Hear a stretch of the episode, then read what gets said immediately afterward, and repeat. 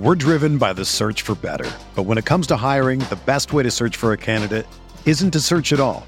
Don't search match with Indeed.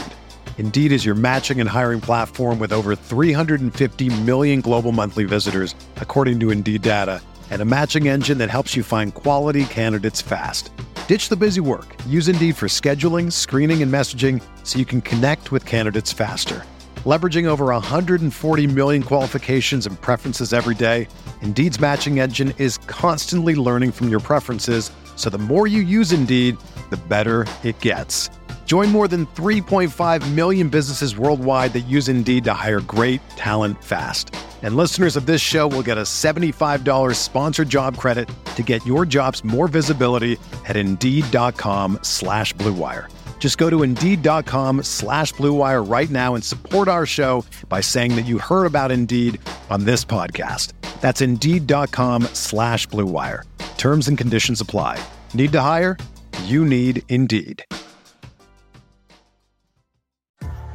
What's up, y'all? It's Drewski, and I've teamed up with Mountain Dew to produce a hilarious new basketball podcast called The Dew Zone with Drewski. Learn the backstories of your favorite ballers and celebrities like Jamal Murray. Did you have like a favorite team? Was it the Raptors at the time or no? Was the Raptors even started around that time? Come on, bro. I ain't that old, fam. you talking like I'm 50. Taylor Rooks, A'ja Wilson, and many more. You won't want to miss this. Listen to The Dew Zone with Drewski on Apple Podcasts, Spotify, and wherever you listen to podcasts. Hey, this is Megan Rapinoe. And I'm Sue Bird. We've decided to turn our crazy IG live show into a podcast for your listening pleasure. Enjoy the show. A touch more. New episodes of A Touch More drop Tuesday only on the Blue Wire Podcast Network. Be sure to subscribe to the show on Spotify, Apple, or anywhere else you listen to podcasts. Hey there, welcome to Binge the Bucks, a special narrative podcast series focusing on the Milwaukee Bucks 2019 playoff run and part of the Eurostep podcast. I'm Ty Windish, and I'm here with Rohan Kadi to break down Game 5 in the third series in the Bucks 2019 run, a 105-99 loss to the Toronto Raptors at home.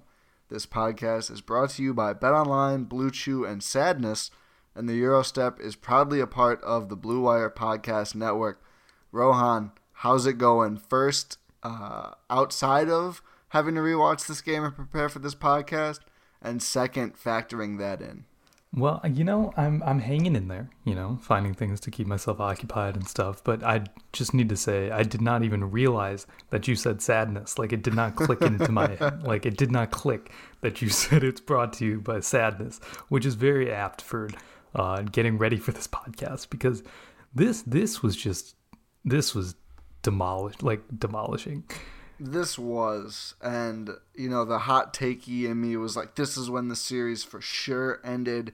Um, maybe, I mean, it's technically no. Obviously, I mean, they, they got to play another game, and the Bucks didn't come out of the gates flat that time. But it sure does feel like, you know, as much as we called Game Three the turning point, Game Four, you know, a loss, kind of indicative of what was to come losing the home court is a whole different story. I mean, you can lose all the momentum on the road, you can still come home and secure that home court, and then even if you lose Game Six, like the Bucks obviously would go on to do, you still get that Game Seven and Fiserv where the Bucks had been so so good in the regular season and the playoffs. They of course do not get that. They blow a couple of leads in this game. They even have Gucci Mane on their side, which I completely forgot that was a thing, but it just was not enough. Yeah, I forgot Gucci sort of became like a Bucks fan during this series. Yeah, I haven't uh, heard much from Gucci about his Bucks fandom since then, but at the time it felt like at least we have a Drake. He just he just now. showed up to like one game and in a Giannis jersey just to like yeah. be like the Bucks version of Drake, like you said. The and only I, time I, the Bucks weird. ever adjusted to anything Toronto did at any point was inadvertently when Gucci Mane showed up and countered Drake. that was the best adjustment they made mm-hmm. the whole postseason. Yeah. Well, it, it it's up there for sure. They did, as we'll get into on this yes, episode, yes. there is one big adjustment off the bat, and that is that Malcolm Brogdon was in the starting lineup instead of our old friend Nikola Mirotic, who we love so much. Oh, yeah. Um, this the this part, that part was good. Um, the less good part is that Nico still plays in this game, and, and we'll get to it, but potentially a, a very short amount of minutes that could have maybe cost the Bucks the game in, in, some ways. We'll get there. We'll discuss when we get there. Before we get into this first quarter, uh, is there anything else that, that we should go over to, to set the stage for our listeners? I mean, just like my main two points were that you cannot like if you're the Bucks in this game, you cannot drop this game if because you had already mm. lost two on the road and you have to defend your home court. Otherwise, you have to go on the road in an elimination game, which we know what happens to that in that situation. So if you're the Bucks, you have to come out wanting to win this game and like needing to win this game, like desperation mode, which they do, which we'll get into. And then I get Brogdon finally in the starting lineup instead of Nico. I think I think Bud started to realize, hey, maybe this isn't the best idea. uh, but you know what? Maybe he didn't because he still played uh, a little bit. Does does have a relatively quick pull, but probably not quick enough. The other thing, probably we should put a trigger warning here. This is a Fred VanVleet game. This is maybe his best one. Um, certainly a very effective from the guard. I think we're gonna he's gonna come up quite a bit. So if that's not something you as a Bucks fan can handle just yet, just mute this and let it play. So we still get the we still get the stats. We want the we want the play. We certainly want that but uh, you know, just don't subject yourself to it if you're not yet quite ready because just a gratuitous amount of FVV slipping wide open in this game. Yeah, I I second that. It's definitely a trigger warning for sure. Uh, okay, so, so I guess we can get into this now. Yeah. So this one, the the worst part about these games, this and, and the next one, and, and some other games in the series, I think you had already made the point. In a lot of ways, this is kind of the antithesis of the Celtics series, the Bucks get off to a hot start. Giannis is really taking control. It seems like we talked about he's trying to be that tone setter. He's doing it. Um, Brook cuts to the basket early while Giannis gets double teamed. That, that was kind of a funky play. You didn't see that very often, but it worked. And the Bucks jump out to an early lead, and it, for a second you're like, oh, things are going pretty well. I wonder if this is going to hold yeah, up. And they had uh, a, they had an eighteen to four lead. It's it good. Was, it was very good. uh, Malcolm Brogdon seemed like he was very much like ready to be starting for like a yes. while now. Uh, he was just such a steadying force in this entire game, but especially in that first quarter, getting them going. And we had an appearance from Eric Bledsoe. Yeah, this is the the very the, the I mean, I don't want to say it was like terrific, but a very good Eric Bledsoe. No, you, game. yeah, it was a very good Eric Bledsoe game. You cannot knock him really for anything no, he did. No, I mean the worst. He did lead the Bucks with four turnovers, but four isn't a ton, and he ends up putting up twenty points in this thing. And I think with these playoff games, one thing I like to look at, it of course, never tells the whole story, but the Bucks do win Eric Bledsoe's minutes in this game by five. So in his thirty-three minutes, the Bucks are plus five pretty good, pretty good, pretty dang good game from Eric Bledsoe. Got to the foul line more than anyone but Giannis. Made more free throws than anyone. Um, good stuff from Eric Bledsoe, and yeah, he hits a, a nice mid-range jumper. I think here in the first quarter. It was a nice, nice to see good bled in the playoffs. Yeah, he he gets nine of his twenty points in this first quarter, and really a big part of you know building that huge lead. Uh, one player we have not mentioned so far in Milwaukee's side. This is this hurts both of us. Uh, Khris Middleton. Ugh. What? Yeah. When I was rewatching this game, you wanna? I'm gonna tell a little story real quick. So okay. I was watching this game, uh, you know, just you know, taking my notes and everything, and I just see like a couple like defensive mistakes by Khris Middleton. Mm-hmm. Let's say, a couple of them, and as they start to build up, I eventually make the face that DeAndre Jordan makes after he sent Brandon Knight into another dimension. Uh, just that face where he's just disgusted at every. Like, I have no idea what happened to Khris Middleton before this game. Just well, there's you know, so many just careless mistakes. Yeah, he listen. There is the offensive thing, which I you know you pervade the box score before diving into the rewatch right. At least that's what I do. So you see, I think he was what like two for nine. Yeah, two for nine from the field, scored six points. But so I go in thinking, oh, I'm gonna be so upset he didn't shoot more. And yes, I mean he should have shot more, but he does have ten assists, and his playmaking was actually looking really good in this game. He finds a lot of open bucks. He makes some plays that way, so it makes the the poor shooting a little forgivable. But I could not agree more. The other end, a terrible effort from Khris Middleton. The Bucks as a whole also but Chris in particular, he kept slipping off of like Kawhi Leonard, which is and not just someone you can slip him off. when he of. gets past him. yeah, just Which is we were just destroying Nico for doing that on the last episode, and this is Khris Middleton. He's a great defender. like, yeah. I just I don't should understand. be. I do not understand why he was having such. It was. It seemed like it was just mental errors. It does, and I do. I want to deposit this. Somebody on the TNT post game show, I think, brought this up. I was I was reading some coverage of the game as well. I wonder how much Brogdon being in the starting five again kind of threw him off a rhythm from the last few games. I, I don't want to make excuses here. I know, you know, ob- obviously we both are, especially me, very pro Khris Middleton. He was bad in this game. Like I said, ten assists, good playmaking, pretty much every other area not nearly good enough. Not not even not even by last year's standards, which he's raised his own bar. Uh, now I think he's proven himself as a, a third team, at least All NBA guy. Last year, just an All Star guy, not quite on that level, but he did not even live up to his 2018-19 standards. He just was not good enough. But I do think there could be something to Brogdon coming in, taking and, and making a lot of shots. Good Brogdon game, but I do Sure, think it yeah. did imbalance Chris a little bit on offense, but that there should be no excuse for Yeah, I was losing I was gonna on say defense. that's like offensively, that's completely understandable because a lot of the reason why we've seen such a like uh, increase in the production from Chris in the 1920 season is because there was no Malcolm Brogdon and he had a bigger load to take, which he's thrived in. Um, but the defensive end, just there's no excuse. No. No. So yeah, I, that that was one of my first notes. I mean, listen, some guys are really good at slipping out undetected. Van Vleet does it a lot in this game, although the Bucks make it very easy for him. We'll get there. But in the first quarter, Kawhi Leonard slips slips out for a three, and it's like that's not a guy you can ever lose. I mean, that's the guy. I mean, that's the guy that for the rest of this series, the Bucks are so concerned with that they leave all these other guys open. You can't let him be wide open. I think it was a corner three as well. Like, ah, it's just one of those plays where you don't understand. Maybe it happens once on a blown coverage, but I, I agree. That's something I noticed repeatedly in this game. Khris Middleton was getting lost on defense. It was not a good effort from him. He needed to be better, and he just wasn't, at least not enough in this game. Um, I think I don't really have anything else to add in the first quarter. No, I do. except for Nico Yeah. starts to get exposed. I was about to say. Yeah. Uh, there was, you know, like I said, the Bucks had an 18 to 4 lead, right? That was their biggest lead. Yes. Then in comes Nikola Mirotic. Uh, and to be fair, George Hill. Uh, yeah, poor George Hill. very Has a- poor George Hill game. Uh, poor George Hill game shoots well, not a good game overall, and he gets tagged with the worst plus minus in this thing. Yeah, I would say that he was not the worst player, and uh, because you know he did shoot well.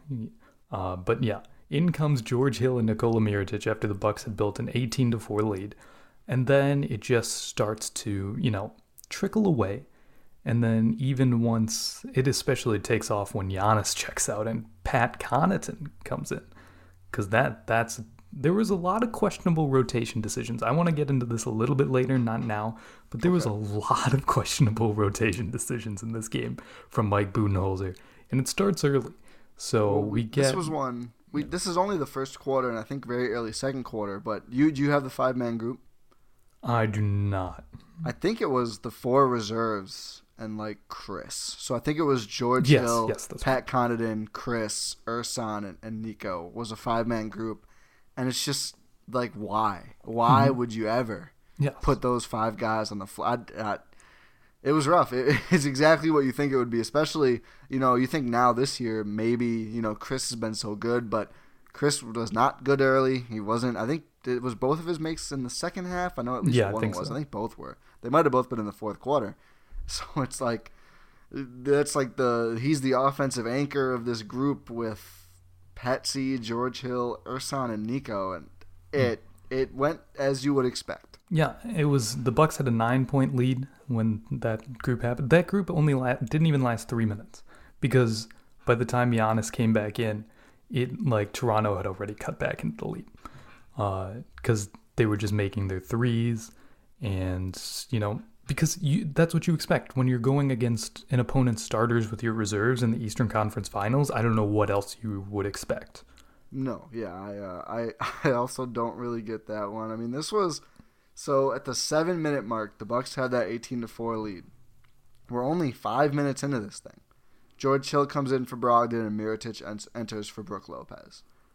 I don't really know why. In five minutes in, that was that those were necessary changes, but immediately it goes from 18 to four to nine to 18, like you said. So uh, Giannis is Hey, when you take a guy out of the starting lineup because he's not performing, obviously you need to bring him in to the game five minutes. in. immediately in the middle of a huge run.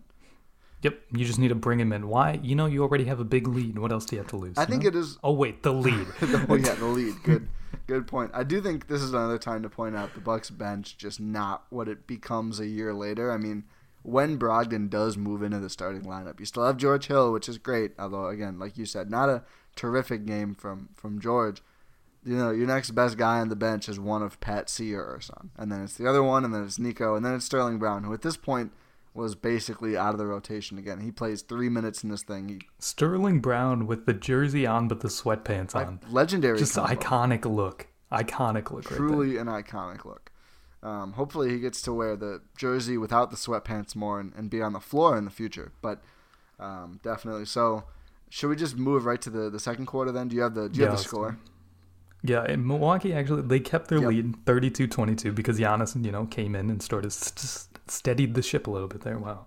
Uh, and, you know, still managed to keep a 10-point lead, which is great. This is what you want to see. It is, but I think it it didn't even really feel like that much of a win. You know, when you're holding the 14 point lead just a couple minutes in, that basically just means you spent the rest of the quarter losing by four. But yeah, it, it was a lead. A lead is a lead is a lead. You just need to lose by nine or less over the next three quarters. That's it, right? That's not asking a ton, but uh, it, it was in this game. This second quarter uh, doesn't start off good. Um, I think at one point the Bucks go on a one for 14 run from the field, and the Yeah, they didn't score for like five minutes or something. I think it? they were solidly scoreless for three and a half, and there was, I don't even know how many minutes it was that again they literally had one shot made the entire time, and somehow I don't know how this worked out, but the shot to break that cold spell was a Giannis three. That just seems like such an ill-fated thing for the Bucks to be on a long cold spell and Giannis to be taking a three. I was so nervous. He was the it was the only three of the quarter for Milwaukee. Ooh, I did not realize that one. Yeah, it was it was not great to see that and just again, my first note for this quarter is Middleton was all over the place and not in a good way. Uh his first turnover, I think, was just he just threw it to Norm Powell. Oh yeah. Like he legit just gave it to him after he was double teamed. Like, you know, you can't just you know, just might as well instead of forcing like a shot clock violation, just give it to them on a fast break, you know. Why not? Get it over with quicker, I guess. But one one player who was like a stabilizing ship, like I mentioned earlier, was Malcolm Brogdon. Uh, even though Toronto like came back and like took the lead um, midway through the quarter, uh, Brogdon had some huge buckets to really, you know, keep Milwaukee in this. Even though Toronto was looking like they were gonna open this up. No, yeah, absolutely. It was. Um, so the Bucks, after this scoreless run, you know, Milwaukee rallies a little bit, grabs a five-point lead uh, about halfway through the quarter, and then Nico comes in for Brook Lopez. So we should talk about very good Brook Lopez game. We talked about was it game one, I think, that like the Brook Lopez game. This was a good Brook Lopez game. He did a lot on offense. He he gets lost a couple times. I mean, it doesn't get lost. He gets shook a couple times, especially by Kawhi really late in this thing. But really big impact offensively in a game the Bucks needed it. But he go he goes out for Nikola Mirotic, uh, or like I said, around the six minute mark in this quarter. Bucks are holding a five point lead. It takes 33 seconds for Toronto to tie the game once Nico comes in, and, and this was a, a rough quarter for Bledsoe on offense as well. But it's just like instantaneously Toronto, whether it's Pascal Siakam or Kawhi or whoever is near him, is just going directly at Mirotic and just getting directly to the rim so easily. And it like the lead was just gone. And the Bucks do end up, you know, kind of fighting back a bit by the end of the quarter, but it's so tough when you have a 14 point lead and it's a race. Then you get like a five point lead, it's a race. Like the Raptors would not let the Bucks extend or even hold on to a lead at this point in the game. Yeah, it was just it seemed like every time the Bucks went on a run and you know managed to like get themselves back up, they would just, you know, fall back down again. They could not get out of their own way No. because like they clearly cuz they were building these leads, they're capable of, you know, being the dominant force in this game. But they could only do it for certain stretches, and then you would just have players like Mirotic just tear it apart. It was like it was an equal uh, negative to the Bucks' normal positive. Yeah. So in the in the first half, I would say the Nico minutes is really what gave this thing back to Toronto, in addition to some other things. The second half, I think it's a bit of a different story. I think it is more on the entire team, maybe especially a couple guys. Um, I will say there's a Pascal Siakam three at the end of the half that I mean every shot is big in a playoff game decided by six. Really, kind of closer than that. Some some clock free throws at the end there. I mean it was like a one possession game, pretty late in this thing, and I. I'm not sure if the Bucks knew who was supposed to be covering Pascal Siakam on this three. Brook Lopez ends up closing out, and it kind of looked like that was like the point was to have Brook on Siakam from the way they, they were set up because they were so concerned with the dribble penetration from the top of the, the arc. But like I have no idea why Giannis would be on Serge Ibaka and why Lopez would be on Pascal Siakam. Like there wasn't even really anything run. Giannis just shaded so far into the basket that he was basically level with Brook Lopez and Siakam was just wide, wide open. It's just one of those things where why? Like why why would you leave a dangerous player like Siakam that wide open? It was just way too much of that happening on the Bucks side of things. They were almost never getting offense that easily. They, they were getting some nice cuts, some easy looks that way, but Toronto was not making life that easy for Milwaukee at all. Yeah, that was a massive shot at the end of the court, uh, end of the half it would instead of a six point lead, it was a three point lead. And even though, you know, it's just one shot, three points, but that's such a momentum killer as you go into the half. Because it's like if you're Toronto, it's like, okay, we're only down three. And it's if you're Milwaukee, it's like, wow, we've done all this when we're only up three. Like a six point lead is so much better in everyone's eyes than a three point lead because it's like multiple possessions mm-hmm. compared to one, right. you know? Like it's just it's the small things that sort of cost Milwaukee this entire game and I guess the series. And this is one where, and there's a couple different threes where I kind of looked at it from this perspective. But again, I mean, we get to very late in this game. There are some very key possessions that would have played out differently if Toronto was only up by one possession as opposed to two, or, or vice versa, or even closer than that. So tough stuff, tough stuff on some really bad blown coverages. The other thing I want to talk about from the second quarter um, the Bucks run where they, they just didn't do any offense. I went back and I, I looked through the play by play to get it right. And I think aside from two Bledsoe misses at the rim in the same possession, and Giannis somehow I think missed two dunks. The whistles were suspect in here. The Bucks took 18 free throws. Toronto took 31. Whatever.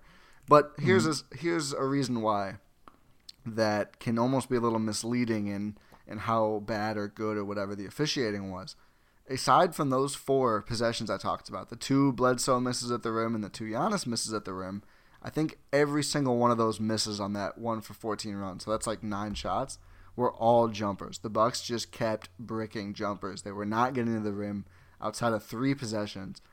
It's just like when you're on a cold spell like that, I'm convinced, you know, there's analytics on shots or whatever. Those are all usually in a vacuum. If you have missed as a team several jumpers in a row, I think you just need to go in and make a layup. Like I just think you have to get to the basket.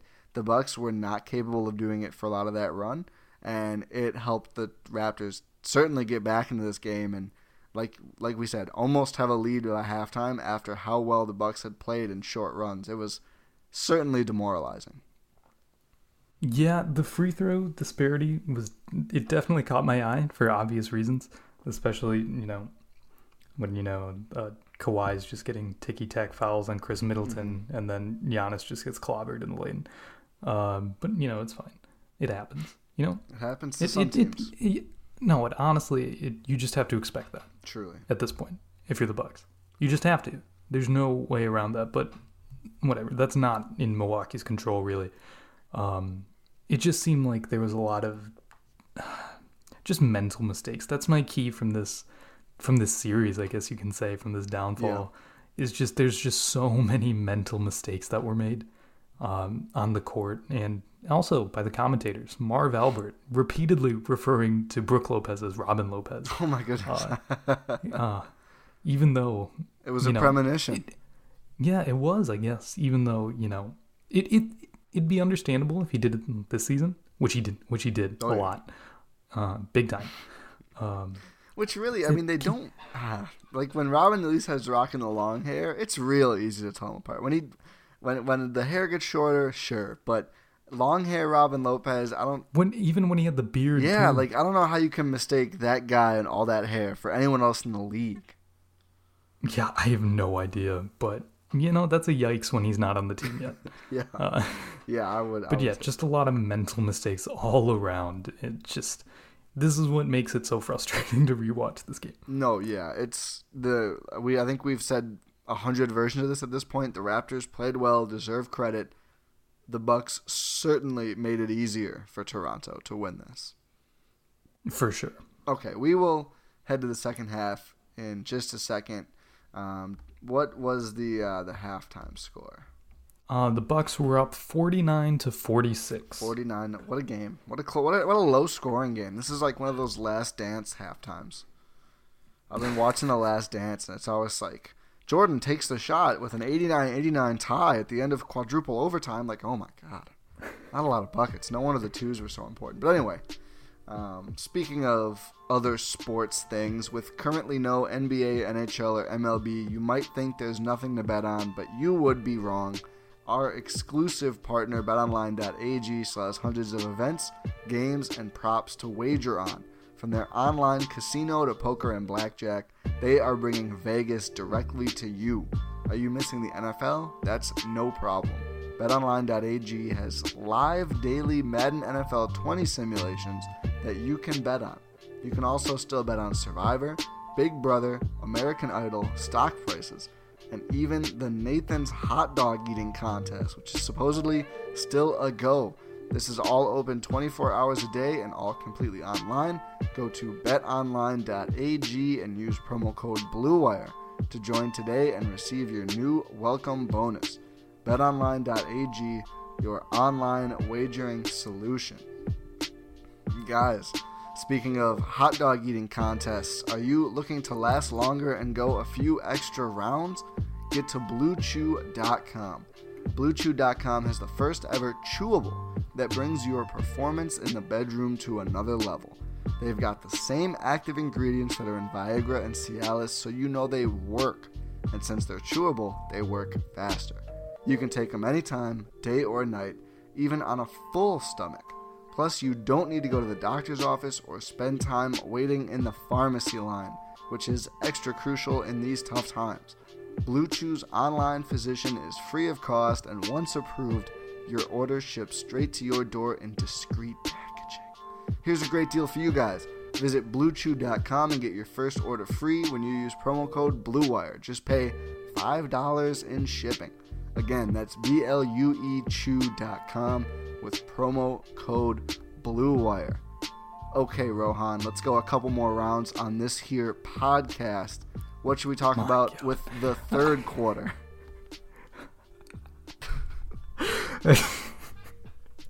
Um, okay, well, we need some levity in this episode, man. okay. Well, if, in the third quarter, the Bucks, you know, they managed to come out hot. They once again they built a 12 point lead in this quarter. They had a 12 point lead, like around 740 to seven, go. Yep. Yep, 740 to go in the third quarter, which was great. It was good to see. It seemed like the first quarter all over again because, you know, they were coming out being aggressive. They were actually making their shots, not making a bunch of mistakes, and leaving Toronto with wide open jumpers and layups, which is good. And that's how you win games. Um, so I, I said this at the top, but this fell apart when George Hill came in, not Nico this time. Yeah, because there was no Nico. Nico does not play in the second half or for the rest of this series. That's, you know, we got to grasp for silver linings. We are at this point done watching or talking about Nikola Mirotic minutes. It's over. Yes, finally, unless he comes back from Europe. I think if he comes back from Europe, this would not be the team that he would be eager to sign with. No, no, no, no. It's if he comes back to an Eastern Conference opponent and then the Bucks cooking. Yeah, that- because that would there's be no fun, way. yeah. There's no way that the uh, Bucks are signing Nico. We got to leave that spot open for Johnny O'Brien, man. yes, no, have to always. Shout out to shout out to Johnny JLB O'Brien, friend of legend. the pod. But I'm I'm distracting you. You were you were mentioning George Hill. Yes, so George Hill comes in for Brogdon once uh, you know the Bucks have a sizable lead, uh, and then it all sort of falls apart. Like they had a 12 point lead, and then and then what we said earlier happens. There's there's a little little man from Canada who looks a, a lot like Drake, who is sort of Is he from Canada? sort of. I don't think so, actually. I'm googling. Keep going. Well, he's he, he lives in Toronto. does. lives in Canada. I hope so. Otherwise, it's a long commute. he was born in Um, Rockford. That's right. I actually did know that. Rockford, Illinois. No, okay. Well, a, ma- a little man who looks like Drake comes from Illinois via Canada to Milwaukee, and uh, sort of goes off. You you could say he he makes as many threes in this quarter as the Bucks do, Ooh. which is you know not a good sign. Uh, three of five from three in the quarter, which you know brings Toronto back into this game. Yeah, it does. And, you know, I was really excited's not the right word, but I was perversely curious to watch these Fred Van Vleet. I really need to slow down when I say his name. You cannot speed through that name. But I was really excited to watch his explosions in this series because there are a lot of people, I've said it, I know Matt Moore at HP Basketball has kind of brought it up as like a point like if Van Vleet doesn't hit whatever horrible percent from 3, the Bucks probably go to the finals and maybe win a championship. And it's like it's a very nice and convenient thing to just say, but Van Vleet was not like pulling up through double coverage and just hitting threes despite everything. So uh, at the Bucks are up 10, probably around seven minutes to go. So they're, they're down from up 12, but still up 10, still double digits. Brook Lopez is on Kawhi. This ends badly a lot later, but this time it ends badly because Bledsoe is so concerned with that mismatch. And Kawhi is driving, and, and Bledsoe kind of comes up even further away from Van Vleet to help. Listen, if there's one place I want Brook Lopez defending Kawhi Leonard, it's the paint. Like, let him take Brook Lopez to the paint. That should be where you want him to be with Brook Lopez on him. But Bledsoe comes up further. Van Vleet just wide open on the wing. Uh, Could not be more open. Nails the three. Then Sterling Brown leaves Van Vleet to help on a Norm Powell drive. Again, I feel like there were more than enough defenders to handle one Norm Powell who got loose off the perimeter. But Van Vleet wide open hits it again. And then uh, later in the in this quarter, um, the Bucks have numbers on a Raptors fast break, but this is like the mental mistakes you talk about. Ersan is the one who ends up on Van Vleet, and the rest of the team is like so focused on this. Two passes later, Kawhi gets a wide open three on the wing. Like these are the kind of plays where if you let up one of these in a crucial moment, it's like, oh, that stinks. We really need to lock down. You cannot give up like four good threes, like open looks on three in a tight sequence like this when you're holding on to a lead at home in a game five in a tied up series. You just can't let Fred Van Vleet shoot four open threes in, in a crucial quarter. You can't let Kawhi shoot them. Like you just need to have a body there, and the Bucks were unable for many reasons, and we're probably gonna have to get into them and try to get into them.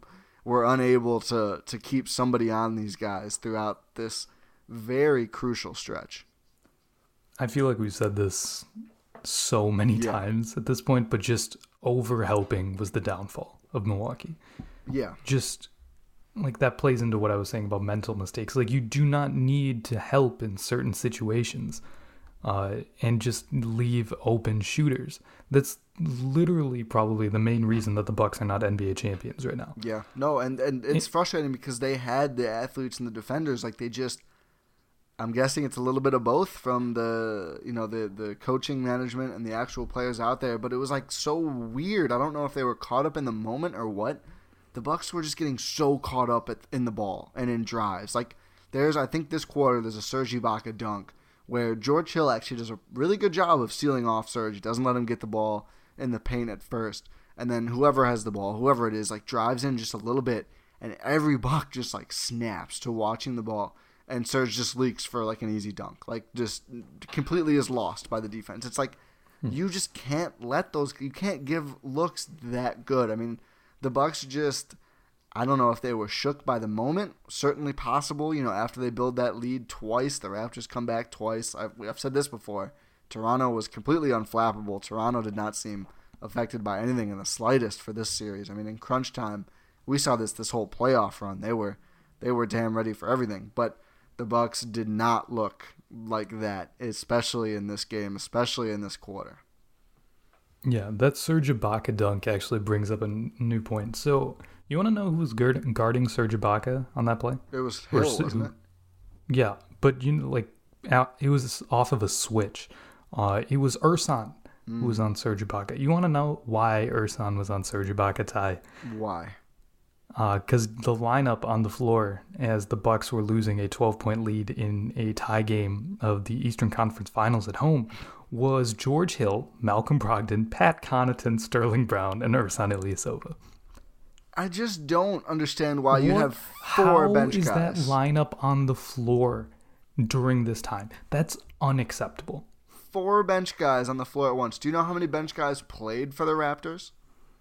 Like Three. Three? Three. Yeah. And really, it, it- that their their bench minutes look bigger than they should because Danny Green started and was awful and played 15 total minutes. Danny Green, a steal and a rebound away from a 15 billion game, which is like when you don't put up any stats. Danny Green minus 17 in his 15 minutes. Like they, they overcame an absolutely terrible game from a starter. Also, Marc Gasol was pretty bad. He hits one three, but he's one for six. They lost his minutes too. So, like the Raptors weren't great in this game. Aside from obviously Van Vleet was a terrific shooter. Kawhi was good. Lowry was quietly pretty bad in this game. He contributes a lot, but he's four of eleven from the field. He just makes a ton of free throws because, of course. But it's not like the Raptors just rose up and all played great. This was literally so much of the Bucks playing into their hands so often, and you know, it's it's smart to bring up that lineup because like no wonder these guys who aren't playing I mean they're playing more than they should, but they're not playing a ton. They're not starters. They might not be in the flow of things.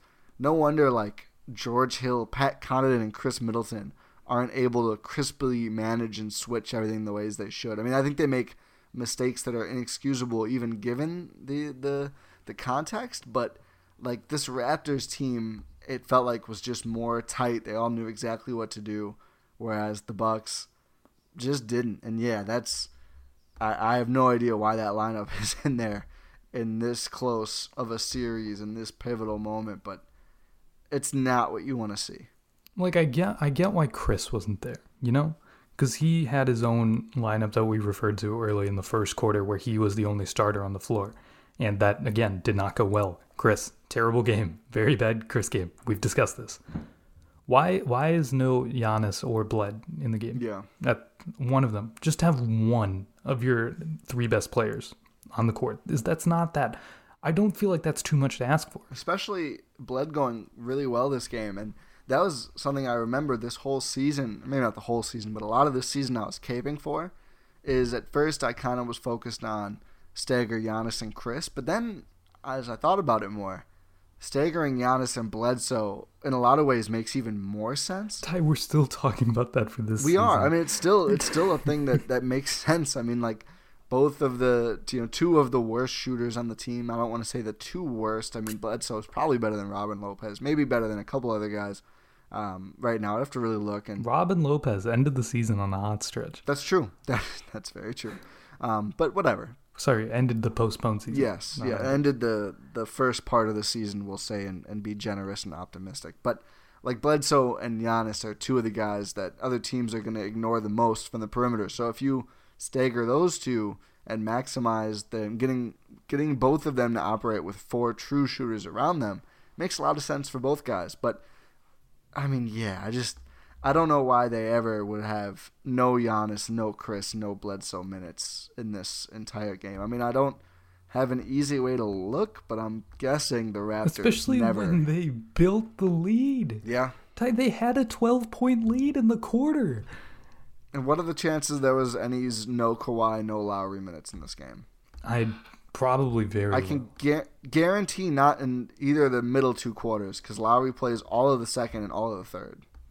Yeah, and Kawhi plays all of the fourth. So if it happened, it was around three minutes in the first quarter. That was it. That's the absolute most possible, which is how it should be. And at some point, we're gonna need to have a dialogue about if the Bucks either can't or won't play players those kind of minutes because Milwaukee just never does that. I mean, I just looked now, looking through the quarters, like the most Giannis played in a single quarter.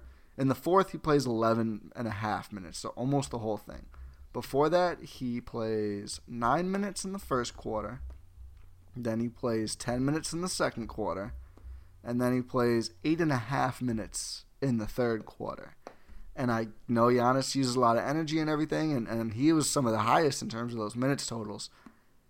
I don't know why the Bucks aren't playing more minutes in these quarters. I mean, we're basically, uh, you know, kind of circling around the same issue right now with these lineups, but like I would rather have a more fatigued Giannis or Bledsoe or Khris Middleton than Pat Connaughton and Ersan, especially. No offense to those guys, but in this series, in this moment, like Ersan was not playable in this series. I mean, he's better than Mirotic on defense by far. Let's let's be honest, but he's still like all the wings that Toronto was using. It was either a wing that he couldn't keep up with, or size that he really was not very good against. And then of course, like if he is on Serge Ibaka, even if the Raptors don't like that, as we saw with this Ibaka dunk on George Hill, they can just easily force a switch. Like, really, really rough stuff. Yeah, just just I don't know. Like the Giannis thing, I get kind of like he does play forty minutes, but like he, like I think Bud has talked about this or Jon Horst has talked. Someone's talked about this. It's just like Giannis goes, he doesn't take a second off in his time on the court, so it's sort of like he's gonna like wear down and like break down if he plays so much, you know. Especially Yeah. when this isn't the this isn't the last game of the series. Well, um, it's it kind of becomes your last chance if you lose this game. I know, but it's like you you're still guaranteed another game, you know. Yeah. You don't want to like go all out, you know, and like break Giannis, especially when you have another game.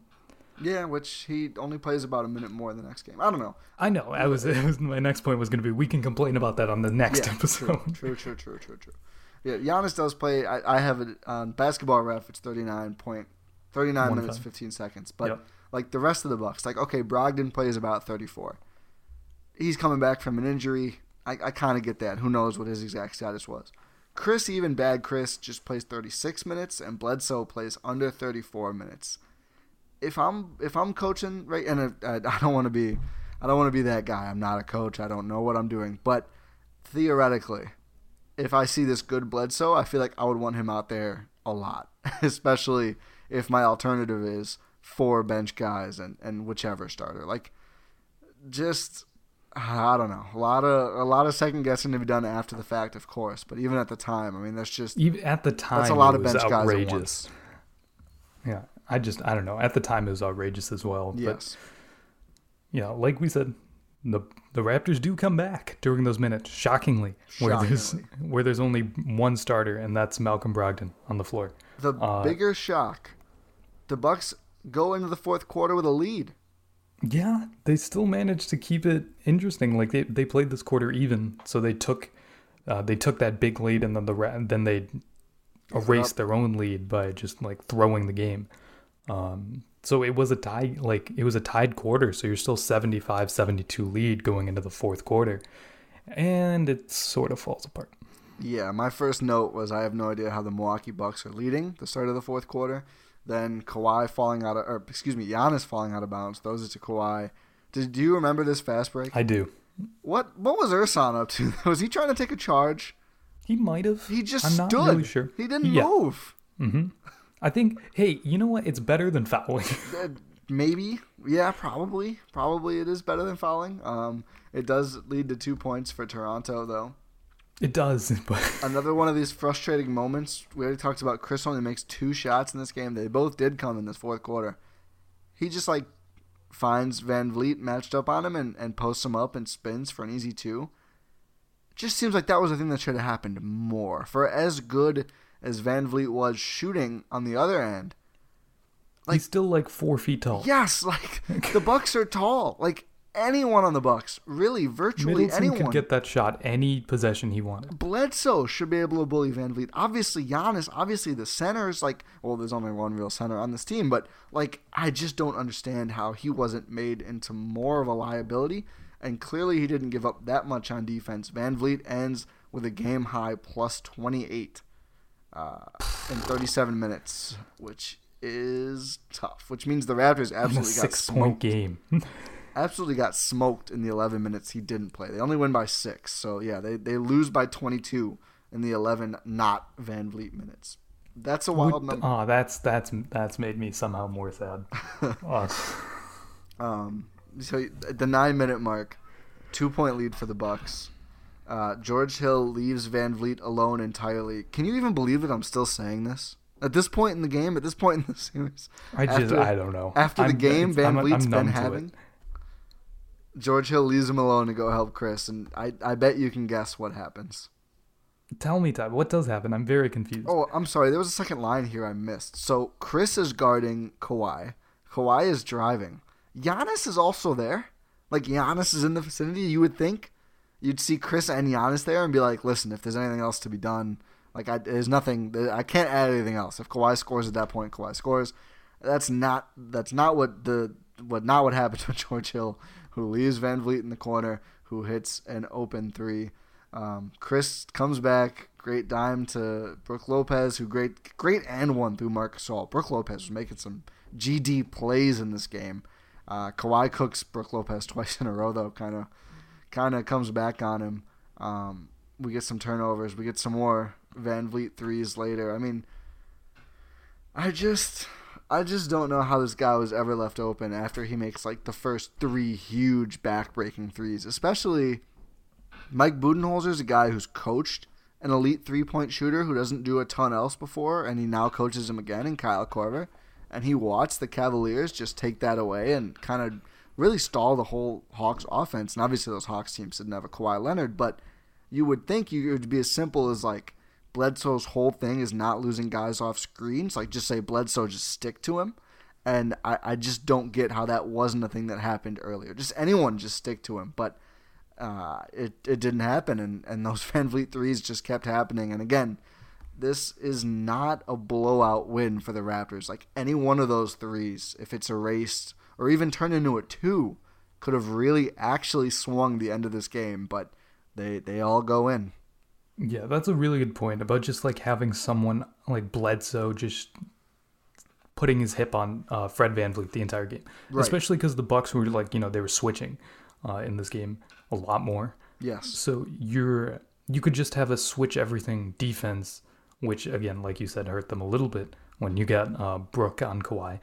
Um, but if you just have switch everything except for Bledsoe, like that's not that bad because that's what Bledsoe usually does anyway. Is just go over screens and just you know stay with his man. Literally his thing to get him on an all defense team.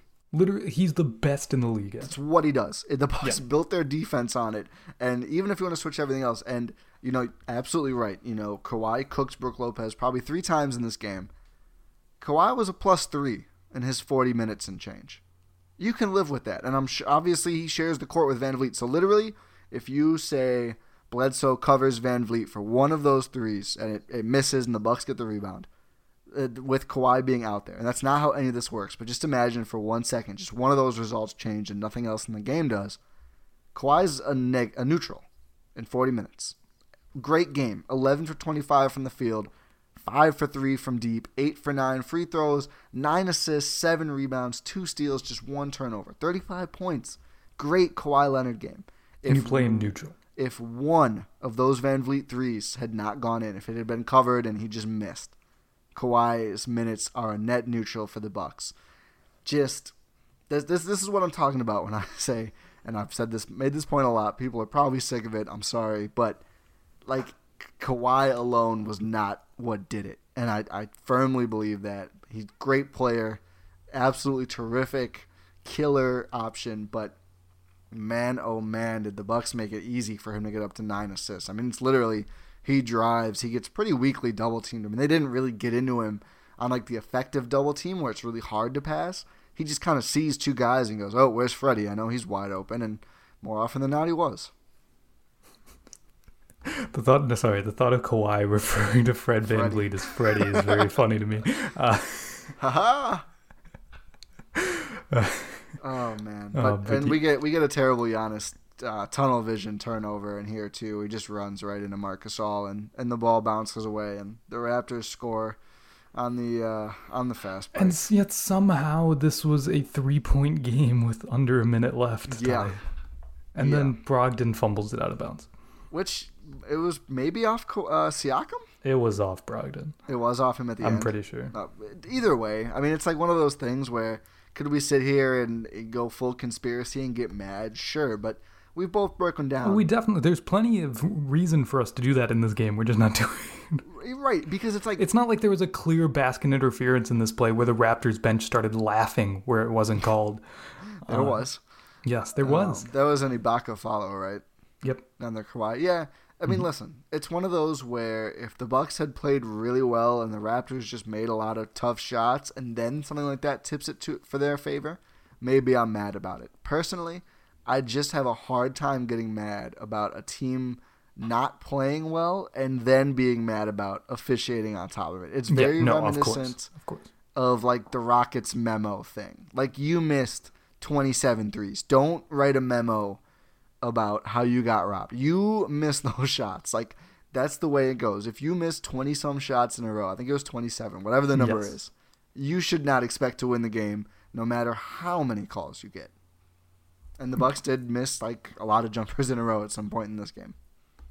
Yeah, for sure. But yeah, there there is a way for us to go conspiracy theory, but we will stick with the we'll we'll stick with what actually did it and what's in Milwaukee's control, and they they fumbled the ball on yeah. that. So right before the the Brogdon fumble, um, Marc Gasol pretty illegally screens Khris Middleton. I'll say to who falls over, which lets Van Vleet hit another three, which is something where the very next play it's an alley oop I think from Brogdon to Giannis. It is. Yep. So that would have tied it if the Raptors got a two instead of a three on that last Van Vleet make.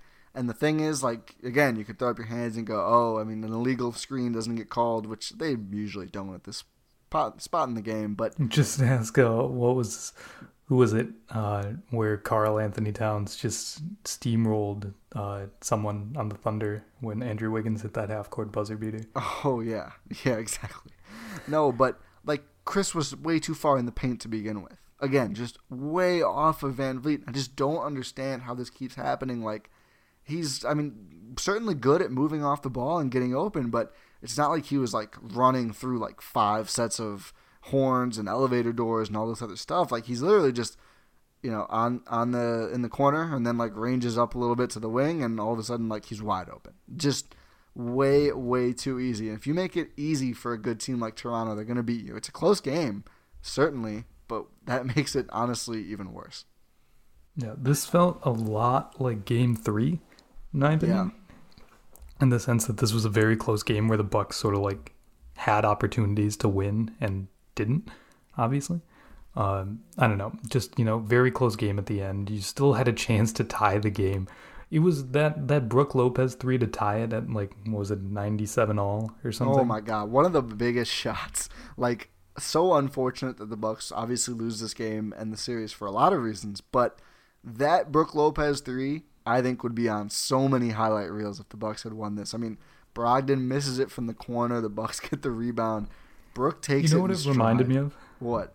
It reminded me of the Jason Terry three in the other Toronto series. Oh, I was gonna say the um, God, what was the regular sh- season shot where Khris hucks it out?